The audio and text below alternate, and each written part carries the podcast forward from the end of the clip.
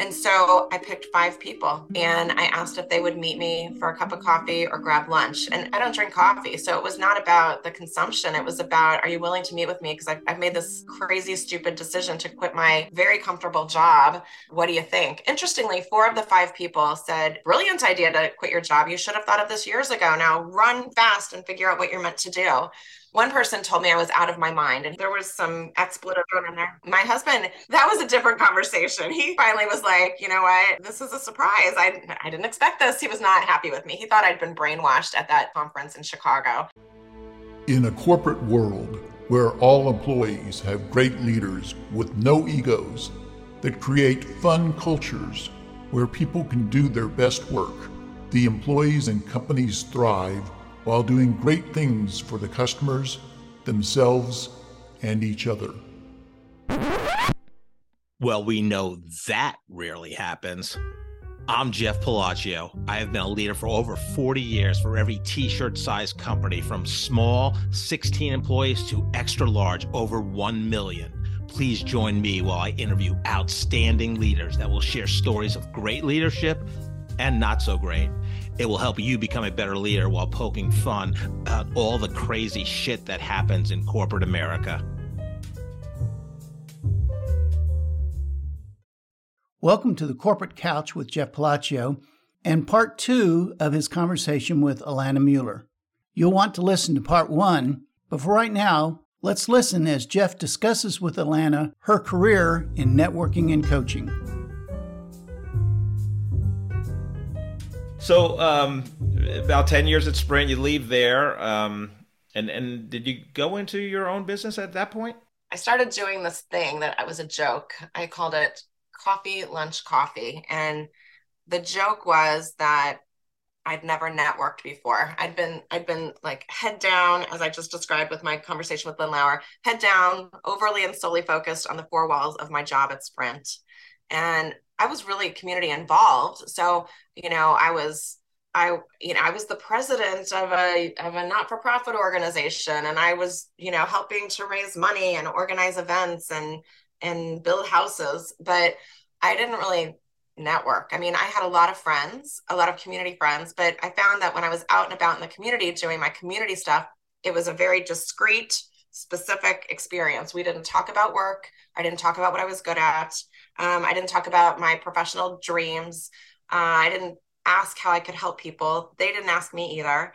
And we were all very content with that. But then, you know, I had that experience where I decided I was going to quit my job and I was like, oh my gosh, what am I supposed to do now? And so I um, I picked five people who I knew from the community and I asked if they would meet me for a cup of coffee or grab lunch. And and and my joke was, I, I mean, I I don't drink coffee, so it was not about the consumption. It was about, are you willing to meet with me? Because I I'm, I've made this crazy, stupid decision to quit my very comfortable job. Um, what do you think? And so, interestingly, four of the five people said, Brilliant idea to quit your job. You should have thought of this years ago. Now run fast and figure out what you're meant to do one person told me I was out of my mind and he was not that he was not that polite about that. He there were some there was some Was that your husband? No, my husband that that was a different conversation. He he finally was like, "You know what? Um this is a surprise. I I didn't expect this." He was not happy with me. He thought I'd been brainwashed at that conference in Chicago, but he got over it. And and so anyway, no, it was not my husband, but it was one of the five people I asked to meet with me. And and it's a person who he cared about me. He cared about my family. He only wanted my success and happiness. But he told me in no uncertain terms that I was out of my freaking mind, that I'd never have a job title like I had at Sprint. I'd never have the resources that I had at Sprint.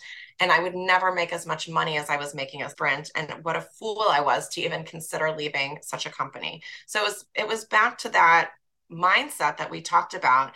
And at the time, this is a man who was probably in his late 60s of an older generation, obviously, to me at the time. And um, he was the kind of person who thought I should take a job and stay there forever. And so he made me so mad. But I have to tell you, all five people, even he, they all ended those first five meetings with the question, What can I do to help you? And it was life changing for me. I mean, it sounds so stupid, but um, what can I do to help you? They all asked the question. And my response was, Well, who else should I meet? because I don't know what I'm supposed to be doing. And they all gave me the names of three to five more people. So I went and met with those people, and they all were very generous, and they all gave me the names of three to five people. And that's what I did. It, it took me nine months to figure out how to gracefully leave Sprint. But once I did, I spent the next nine months just networking. I wasn't, I was making maybe a little money doing some side projects, but um, I was just networking. And it just it totally changed my whole perspective. It changed everything for me. Um you know i was doing some little consulting assignments. I ended up taking a full-time consulting assignment with a construction company called McCownGordon construction and it was wonderful. They were just phenomenal to me. I was a contractor but they treated me like an employee. They made me feel like i was part of their family and I was researching a potential business to start for them, which we did not end up starting. Uh, frankly, because I couldn't figure out the financials for it. It was not a money making opportunity uh, that I could figure out. And interestingly, some construction companies have added that idea to their portfolios, but not as standalone businesses. So, you know, had I understood construction better, maybe we could have figured out a way to do it.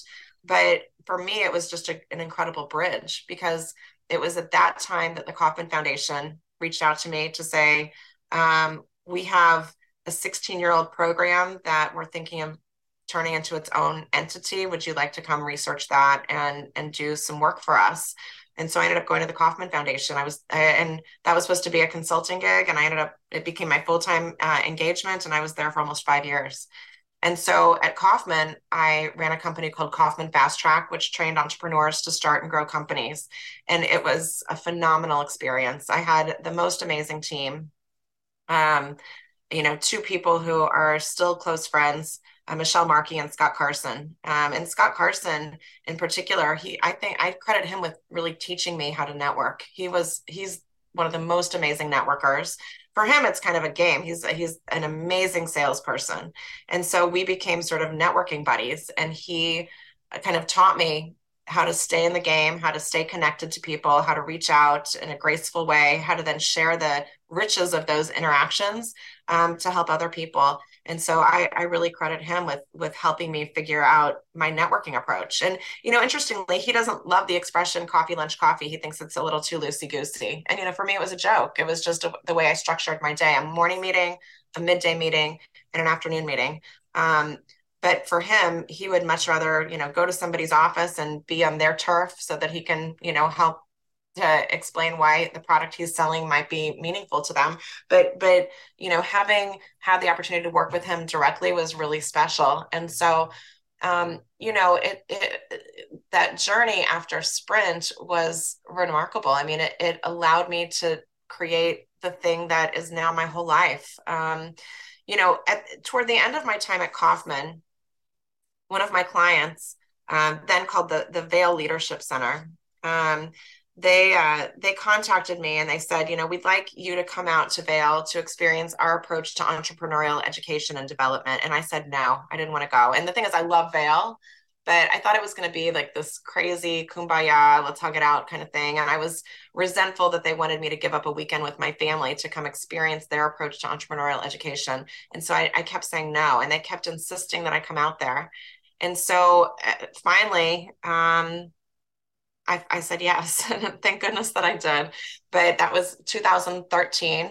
I went out to Vail, Colorado, and there were seven of us in this little cohort. And the facilitator just sort of broke down my defenses. I was I was sort of going to have none of it, but she she had us do all kinds of exercises value setting exercises thinking about what we wanted our legacy to be what was more meaningful and important to us and by the end of the weekend uh, we were kind of in hook line and sinker and she said congratulations team. You're you've reached the final exercise of the weekend. I'm going to give you 30 more minutes and in five words or fewer i'd like you to state your life's purpose.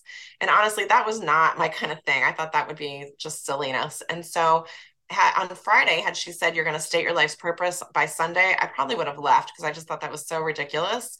But after all these exercises and all this thinking and consideration, it took me about 30 seconds. I didn't need 30 minutes. And um, she looked at me after she gave the instructions and she said, Okay, hotshot, I can see that you're done before we've started. What did you write as your life's purpose? And I said, My life's purpose is to connect, inspire, and empower community. And she said, Yes, it is. You can get your shit and leave. And I burst into tears. I burst into tears. Wow. And um, I'll never forget calling Mark on my way back to the Denver airport. And I said, he's like, Hey, how, how's the event in Colorado? And I said, it's great. I need to talk to you. And he said, he said for the second time in our marriage, um, Oh, you went off to another weekend. And he said, are you calling to tell me you're quitting your job? And I said, I am. And he said, I was ready for you this time. Because you know what had been happening is that during my time at Kauffman, I never gave up coffee, lunch, coffee. And in fact, by then I had I had started writing a blog, I had written a book on the topic of networking. And it became sort of my obsession that building relationships and helping other people to build better, more meaningful professional relationships. And so um, by the time we had finished that weekend, uh, and I had this life's purpose, I was ready to start pursuing my life's purpose. And so, you know, it's interesting how all roads sort of lead you on your path. And, you know, we started this conversation talking about entrepreneurship. I told you I ended up going to work for the Kauffman Foundation to train other people how to start and grow businesses successfully and effectively. And it was just my turn to now do that for myself. And so, again, it took me nine months to figure out how to gracefully leave this company that I loved um, but it was time for me to pursue my own purpose. And so um, that's that's I don't even know what the original question was. I've talked too long, but no, but it's great. Yeah, we're going to get back to uh, where you where you ended there, but there's so many things, different things I, I wanted to talk about. One is I think even today, uh, and you see this with people that work at companies for a long time 15 20 25 years they have no network outside that company right and that so you not networking outside of sprint was you know sprint had 60000 employees when you worked there yeah. right right i felt like i had a network right right yeah and you're just doing your job and i i, I you know I, I always tell people that and i think the person who introduced us was uh, Teresa Mar- uh, Carey. Now, uh, that's right. Then was Teresa Moravec, and I Moravec, yeah. and I worked with her on uh, some career coaching uh, back yeah. in the day, and she told me when you talk to somebody on a networking meeting, you always ask them, "What can I do for you?" Oh. And, and it's so important because you need to take the anxiety out of it. She helped me because, you know, you're out of a job, a lot of networking happens then, you know, and you you have anxiety of yes. Know, I don't have a job. I you know, and no one can give you a job. That's what I tell people. Ninety nine point nine nine nine nine percent of the people you talk to networking don't have a job for you. That's they, exactly right. They your your brother in law who owns a company that can't give you a job. You know, so right. just go in there with the attitude you're you want their insight. They don't have a job, and and puts the other person on defensive. You know, like oh, I love Jeff but I don't have a job for them, so I don't really want to meet with them. Well, everybody has their opinion. Everybody knows people at companies, and yeah. you know, everybody can offer that. So I think that I, I, wanted to point that out, and yeah, and it's just interesting, kind of your two weekends, one with the the person. Uh, your yeah, no more no more retreats for me. yeah, can't wait for your next weekend retreat. Where you But um, yeah, so let's unpack it now. So, well, one, I and I want to talk about Kauffman for uh, uh, just a, a, bit too. So, now you go in to Kauffman basically as a consultant, but then you you run it. You're the president. So, what was it like to be the president of an organization? What how, it was awesome. That... It was amazing. There's so much. Getting up and running was was a challenge because I wanted it to be a money making entity. When I got there, it was not. It was sort of a an absolutely money losing entity, but kind of by design. But I wanted it, I wanted to show the world that not only could we train other people to start and grow businesses successfully, we could do it for ourselves in a, a kind of an entrepreneurial capacity. And um, eventually, Lisa Mitchell, that wonderful speaker back at the University of Chicago, she became my board chair. And honestly, she helped me to soar. I mean, it, it was such a rush to be part of that organization and to to take FastTrac from what was kind of a basically a series of books that were being you know offered to different organizations around the country to you know a world renowned curriculum that was being offered globally. And i i am so still to this day so proud of the work that we did at FastTrac to enhance and streamline something that was already really good. In fact i had taken FastTrac and teresa carey was my FastTrac facilitator so you know it's funny how different people come in and out of your lives but really make an impact make a difference for you teresa carey is one of those people so it was just so fun. And you know, the thing is, and I was doing it with somebody else's money. So right, I, I it was sort of a risk-free deal for me,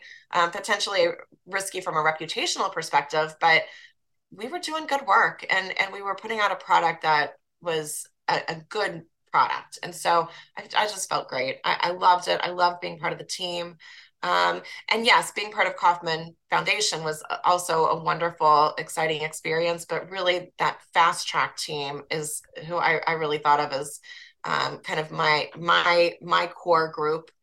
Through networking, a very close friend of mine, we worked together at Sprint, Sprint PCS. Uh, Debbie Pratt introduced me to Teresa. Yeah. Introduced me to you, and you introduced me to uh, Dr. Michelle Robbins. It's it's it's right. beautiful. It's a beautiful yeah beautiful thing. Yeah, so, I met you know Michelle Robin. Actually, have a, a funny Kauffman story. I met her because I would go around and I do different talks about network. I uh, know about entrepreneurship at that time, and she was a member of NAWBO, which is a, a professional women's organization. And I sat next to her at the dinner, and we just had we just connected immediately. Just I just love her, and she's a good good friend and um, I'll never forget, I got a note from her, a handwritten note, which of course, you know this about me. Like I really love the handwritten note. I'm a big fan. And so I got a handwritten note from Dr. Michelle Robin. And in the in the note, at least two or maybe three times, she invited me to come to your wellness connection, her company, for a healthy lunch. She kept saying, "I'm um, join me for a healthy lunch. I hope that you can stop by for a healthy lunch. Looking forward to our healthy lunch. And I was like, oh my gosh, what I, I, I'm not sure I eat healthy at all. What is this healthy lunch going to be all about? So I scheduled that healthy lunch. And honestly, we've been friends ever since. And so um, that was a FastTrac connection just almost by happenstance. I mean, it was not because of it was not she was not specifically interested in FastTrac, but because I had the chance as the president of Kauffman FastTrac to go around not just the city but around the world to talk about the work we were doing from an entrepreneurial perspective, I got the chance to meet people like her, people who've become incredible close friends, people like you. So you go to this workshop in Vail 2013 and then you and I met in May of 2014, and that was I, I still remember the email. It, it said uh, I I reached out to you via, via Teresa, and you, you said I'm undergoing a career transition myself. I'm about to leave Kauffman FastTrac. So, yeah. what made you think of coffee lunch coffee and that whole uh, what you were going to do to help people? You know so i published i published my book. And by the way i didn't have a book in me. We talked earlier i was a math major. I mean i was much more comfortable with numbers than words. So i did not have a book in me. I was not excited about publishing a book. But you know i'd been doing all this networking and people started asking me to network with them. And i wondered why. And what a lot of people wondered is they wanted to know what the secret was to networking. And i thought that was so silly but I said, Oh, there is no secret. The, the secret is you reach out, you say, Do you want to meet? They say yes, and you meet. And people would say, No, no, no, I, I get that. How did you get so well connected? And so they wanted more of like a process discussion. So I started keeping an outline of my approach to networking. Maybe I gave you a copy of that outline, but I um I had this outline, and so when people would ask for the secret recipe for networking, I would give them a copy of the outline, and people were like, "Yeah, this isn't very helpful." And so I had had um, I'd had two experiences. One is that I'm a huge Warren Buffett junkie. I love Warren Buffett. I call him Uncle Warren. I know it's weird, but anyway, love Warren Buffett. And um, I had seen a guy that I worked with at the Kauffman Foundation at the Berkshire Hathaway annual meeting in 2011. And he, after, and we really were not friends yet. And so the day after we got back from that Berkshire Hathaway annual meeting. And by the way, I went 17 years in a row. So it was like, it was a thing for our family. It was like the annual pilgrimage to Mecca or Omaha is really where it was. So, um, so he knocks on my door the next day at the Kauffman Foundation. He's like, I didn't know you were so into Warren Buffett or Berkshire Hathaway. And I said, Oh, yes. And so we have a conversation about it. And he's like, Listen, I'm going to take this class at the University of Nebraska called The Genius of Warren Buffett. Do you want to take it with me? And I said, Yes. I didn't even know what it was. And I said, Yeah, I want to take it with you. So, what it was is the professor promised to teach all the students everything there was to know about Warren Buffett, the man, the myth, the legend. And what that meant was um, basically his investment style, what he was like as a parent, as a husband, and as a, as a sibling, as a son, as a politician, as a philanthropist, as a manager, all these different views of Warren Buffett. And um, the way it worked is that every Friday, this guy, Monroe Richardson, um, we would meet up with two other people who were taking the class with us in Omaha. We'd meet up at the Kauffman Foundation. We'd jump into one of the cars um, and drive together to Omaha in time for the two o'clock kickoff of our course. And we'd go to we'd go to class um, from two until nine. Then we'd walk across the street. There was a courtyard by Marriott across the street from the university, and we'd get a little rest, and then we'd come back to school the next morning for an eight o'clock start time and we'd go to class until three o'clock, get back in the car and go back to Kansas City. And that happened every other week for six weeks. So three weekend sessions. And um, we knew that after learning everything there was to know about Warren Buffett, that we were going to be tasked with making a recommendation of an investment idea along the lines of something Warren Buffett would be interested in investing in. And we were going to present that idea to a panel of experts on the investment style of Warren Buffett. And so our Kansas City crew came up with an idea and the professor held true to his word. He had a panel of experts on the investment style of Warren Buffett. It turns out that there was just one person on that panel, and the panelist's name was Warren Buffett.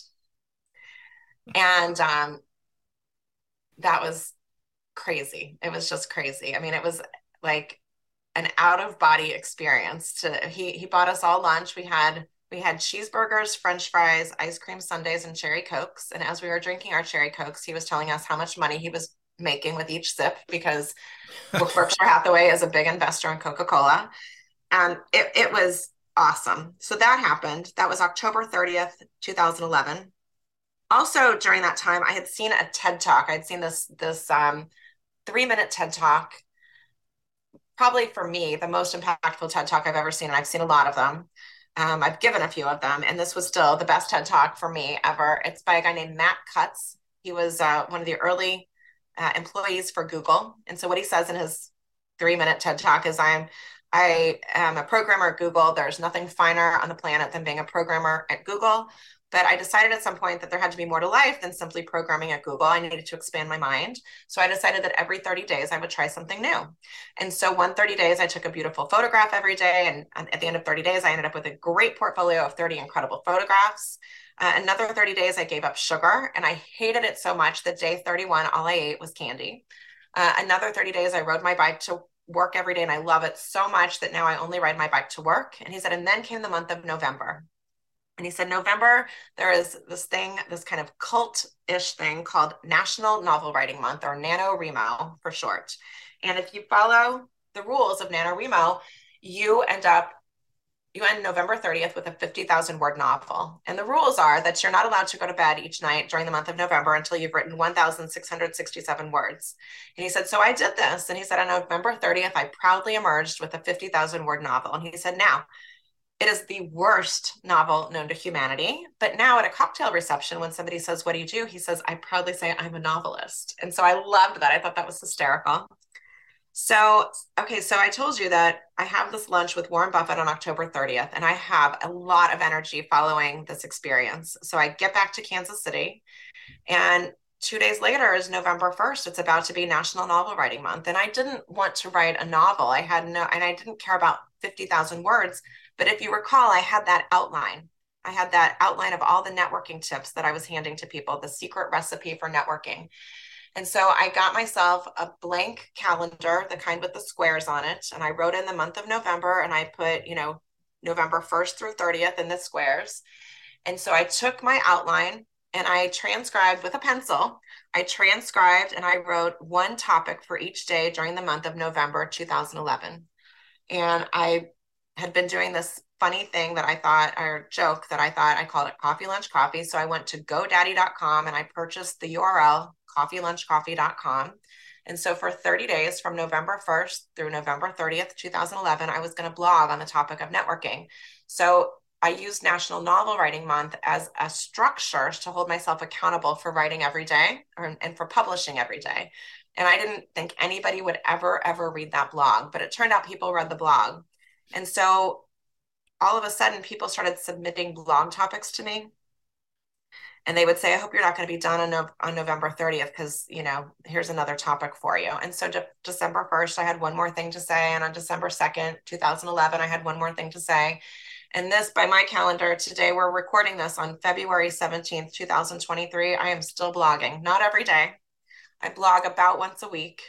But during the month of November, now since 2011, and now here we are in 2023, at least through 2022, every November I blog every single day in homage to that 2011 experience. Interesting. What what what ended up happening is that at the end of my 30 days of blogging, a girlfriend of mine, somebody I worked with at Sprint, contacted me and she said, Hey, I've been following that blog you've been writing.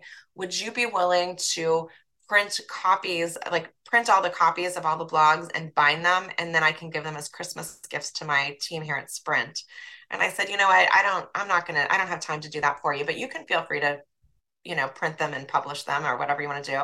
Well, then somebody else contacted me with the same request, and I was like, oh my gosh, could this be a book? And so at Kauffman, I'd been working, I'd been doing some work, not for myself or for Kauffman, but as from like from a client perspective with a woman who owned a self-publishing business. So I called her and I said, "Do you happen to know any editors who do independent work?"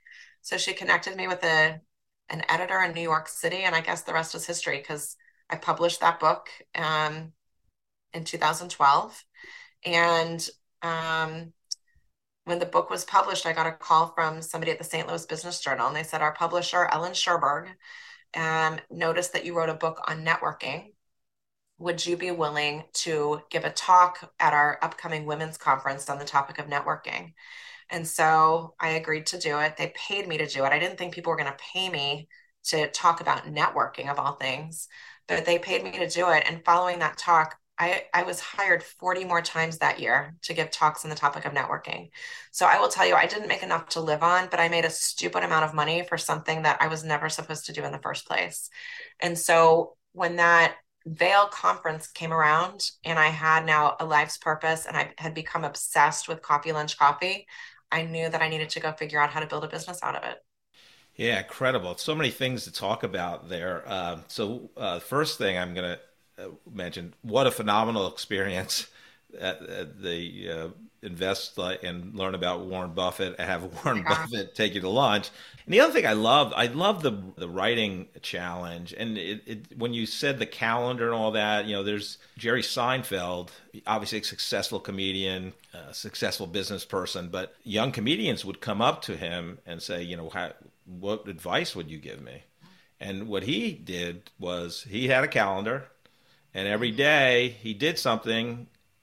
He put an X on that day. And similar to what you did with the writing challenge, and this his thing for day is I write a joke, at least one joke a day, and I do it every day. I didn't know that. That's really cool. Yeah. So I mean, it's the process, right? You, you yeah. process, and it's well, you know, the kind of the current one of my current um, heroes, I guess, of the literary wor- world is James Clear with his Atomic Habits, and you know, I think that James Clear is onto something, and you know this, Jeff. But it's basically what James Clear says is get one percent better each day, not one percent worse each day, because it also has exponentially an exponential impact in a bad way if you're doing if you have a bad habit.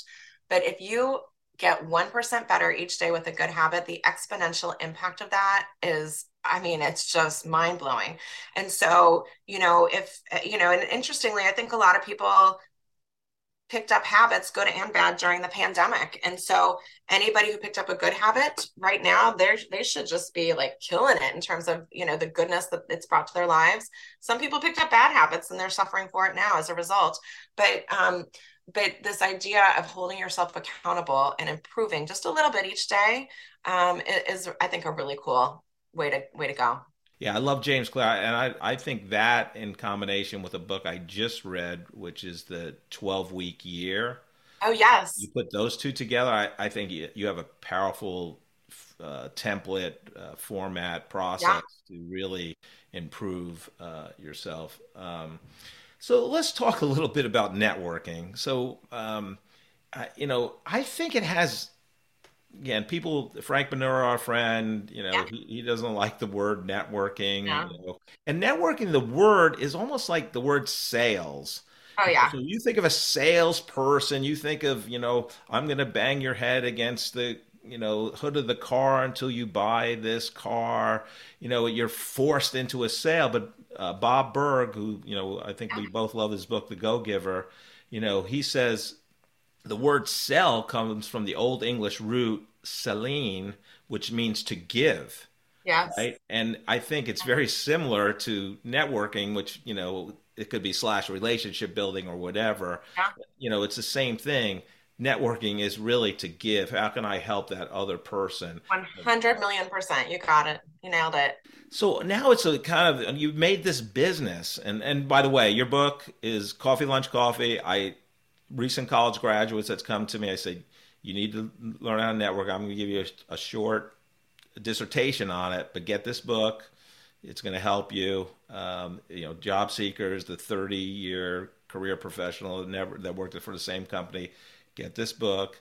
But there's a couple different things surrounding, like what type of companies approach you to you know to help them, as well as I think you know most introverts they say oh networking i got to meet with somebody. How do you bring these people out of their shell to help them Okay, well, so on the types of companies, honestly, nobody can be everything to everybody. But I say my approach to networking is good for anybody who's open to it. So it can be any industry. And honestly, I've worked with so many different, so many different industries. You know, a lot of my clients come from banking, legal, accounting, and other financial services, uh, real estate. So a lot of professional type services, a lot of universities, a lot of trade associations. So industry associations, Rotary clubs, chambers, but I think the point is it's really anybody who's open to it. So when I teach on the topic of networking in sort of a, I'll call it like a, an auditorium or a classroom format, the class sizes have ranged from five people to a thousand people. And so I think it just sort of depends like who, like who it is that you're delivering the message to. And frankly, I've spoken on the topic anywhere from 15 minutes to literally 12 and a half hours. When I teach a college course, 12 and a half hours. And so I, I, can go on about this all day long if we need to, um, because I just think there's so many layers to unpack and and ways to experience it and to practice networking, um, but in a way that is really, as you described, about giving. And I love that you brought brought you know kind of Bob Burg's approach into the into our conversation because that's that's what it is. I always guarantee, and I know it sounds a bit trite, but the more you give, the more you give of your time, information, and resources, the so much more you get back I try as hard as I can to be a, a, giver in that way. One of my very favorite books is Adam Grant's Give and Take. And, you know, he talks about the importance of, of giving, being a giver, that the most successful people are the givers. And so I always want to be a giver. What's interesting though is I feel like I've I, what I've given pales in comparison to what I've gotten back. And so again, I know it sounds a little trite and esoteric, but when when people are generous when you do say when you do start the conversation or finish the conversation with what can i do to be helpful to you?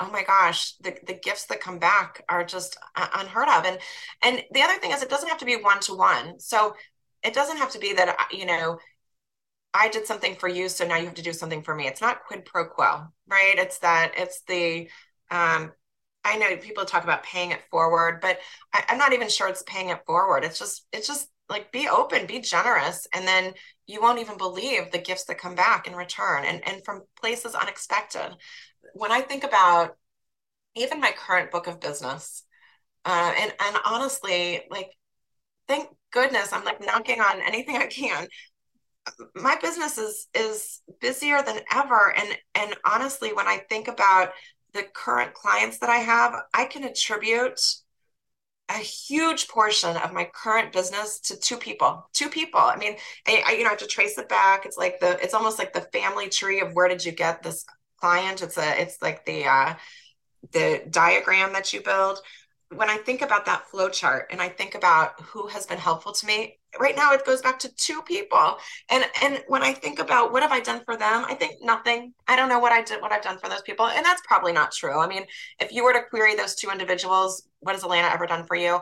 There, maybe there's something i've done for them. Um, i could even tell you some, some things i've done for them but again i feel like it pales in comparison to the gifts they've given me. So so that for sure is I, I just think the most important piece is that giving piece. So i love that you brought that up. Yeah, I mean, and so uh, one th- one of the things I I don't know struggles the right word, but it's it's a balance, right? You, you know, and I, am very curious how you do it. Um, you know, like you have work to do, you have clients. Yeah. You still obviously need to maintain, you know, great relationships as well yeah. as meet new people that you can help, right? And yeah. and so, how do you balance that? you know it's I, I, don't have a secret formula what i'll tell you is that um, sometimes i have to like rebalance like re reimagine what that looks like and and over the last few years i noticed that uh, i guess i would say i was responding more than i was reaching out and i wanted to bring that more into balance and even like events so the pandemic aside i would say yes of course over the last three years but even before that, I was going to fewer and fewer events as a guest, and I was more a host or a speaker or some other function at the events I was going to. So I've made a real concerted effort over the past year and a half or so, whether they're virtual events or now, thank goodness, more in person events, to go to more things. Um, you know, you and I, while he was hosting them, you and I both showed up pretty frequently to Randy Powell's um, uh, video podcast that he was doing, and and you know, but that's the kind of thing that I actually had to calendar. If I didn't calendar it, I didn't show up, and I was realizing I wasn't showing up more frequently than I was showing up, and that's just not who I am. I wanted to show up. I wanted to be somebody that people thought should be there, and when I wasn't there, I wanted people to miss me, and and I realized that people weren't missing me anymore because I wasn't showing up, and so you know, so uh, I have to keep myself in check, just like everybody. I mean, uh, you know, I don't think that there's anything like mystical about somebody who's a good networker. It's somebody who makes an effort to show up and show up not just for themselves, but for other people. I will tell you my favorite approach to networking, and you know this very well about me, is is not group networking or not networking events. I much, much, much prefer doing what we're doing now, sitting down and having a conversation, although it feels very selfishly one-sided right now. But um, but I, I much prefer to sit down with somebody else and one on one or you know three people having a conversation. I just I like the intimacy of that, but I do find networking events to be very efficient, and so I think again I'm going to go back to the word balancing that as a concept. So not only am I responding to requests to get together with people, but I'm also reaching out and and reminding all of our listeners today that it, it's it's really important to continue to cultivate the relations you have. I, I, think the relationships you have are way more important than the relationships to come because you already have them. You have to continue to nurture them. Um, you know, you were talking about our, our pal Frank Bonura earlier. Frank Frank has a, like a very um, uh, structured approach to keeping in touch with people. He's very intentional about it. I'm probably less intentional. Not probably. I am much less intentional. For me, I think that if you've had it an authentic relationship or an authentic interaction with somebody today if you come back together in in a month's time six months time six years time people are still going to remember that authentic that authenticity that good warm feeling that you left them with during the last interaction. And so it will be authentic again. It's like when people say that you know they haven't seen their college pal in you know 20 years and they just pick right back up where they left off. Well the reason you pick right back up where you left off is because your interaction was authentic. It was meaningful. It was special to both of you. And so that's what i that's really what i try to create when i am interacting with people. And so back to your question how do i maintain that or how do i make sure that it happens? I, have to keep myself in check and, and manage that process. Yeah that's great. Um yeah so i like to uh, end the each episode with kind of advice to two different groups of people. So uh, the first group I'm always empathetic to is recent college graduates, helping them get a job. So, what advice would you give a recent college graduate or somebody ready to graduate uh, this semester in terms of getting a great job? Okay, so um, honestly, um, my answer has changed over the last few years to this question because the group that you're talking about is essentially the class of COVID, and they are more isolated than you and I were. Um, they certainly have more techno- technological tools at their disposal. So not only Zoom, but their mobile devices, the internet. Um, you and I didn't have that, and and so we were the beneficiaries, right? And and it was harder, right? But it was more manual, but it forced us out of our houses to get in, in front of people. I implore today's college graduates or coming out, recent college graduates, soon to be graduates, please, please, please, please, please don't sit on your couch. Don't sit in front of your desk. Don't sit in front of your ring light um, or in front of your phone all the time. Please get out and about, uh, interact with human beings in person in a way that is meaningful um, I, I, don't mean go to every single networking event, but pick some that are meaningful to you. Get involved in the community in some way, but do something that gets you out and about and among people. Um, that is my number one piece of advice. It doesn't have to be to find a job, it is simply to interact with other humans.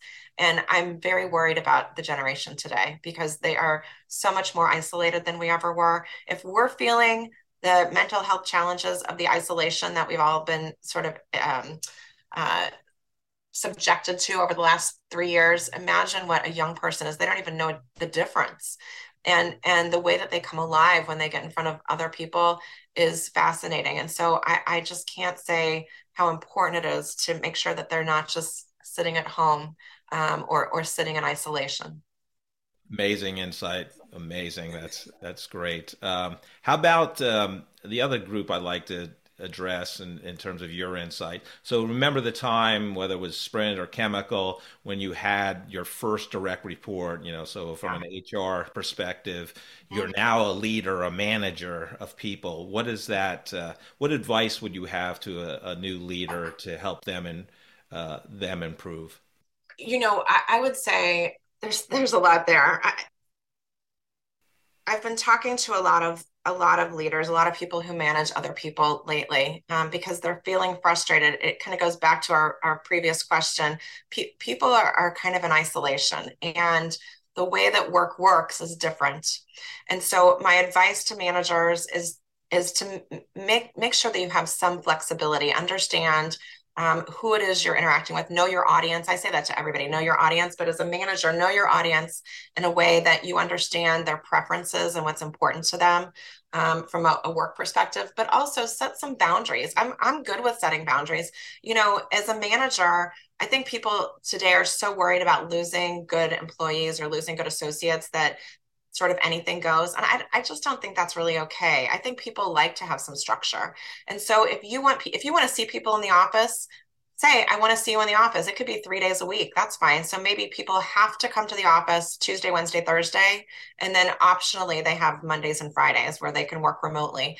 You know, I'm not, I'm, I believe that people are working even if they're not in the office. I know that, you know, you don't have to see somebody to know their work product. Um, but I do think that there's value to to water cooler discussions and bumping into somebody you know unless you're very intentional about you know structuring and networking a call by zoom um, when people get on zoom or whatever platform they're using to have a video call um, they're usually not saying you know so tell me about your kids or you know what'd you do over the weekend? Maybe there's a little small talk before meeting but usually the meeting is the meeting and and then you get off zoom and then you go do your work. And so those more personal interactions happen in person. So as a manager, set your boundaries, set your expectations and, and make them known.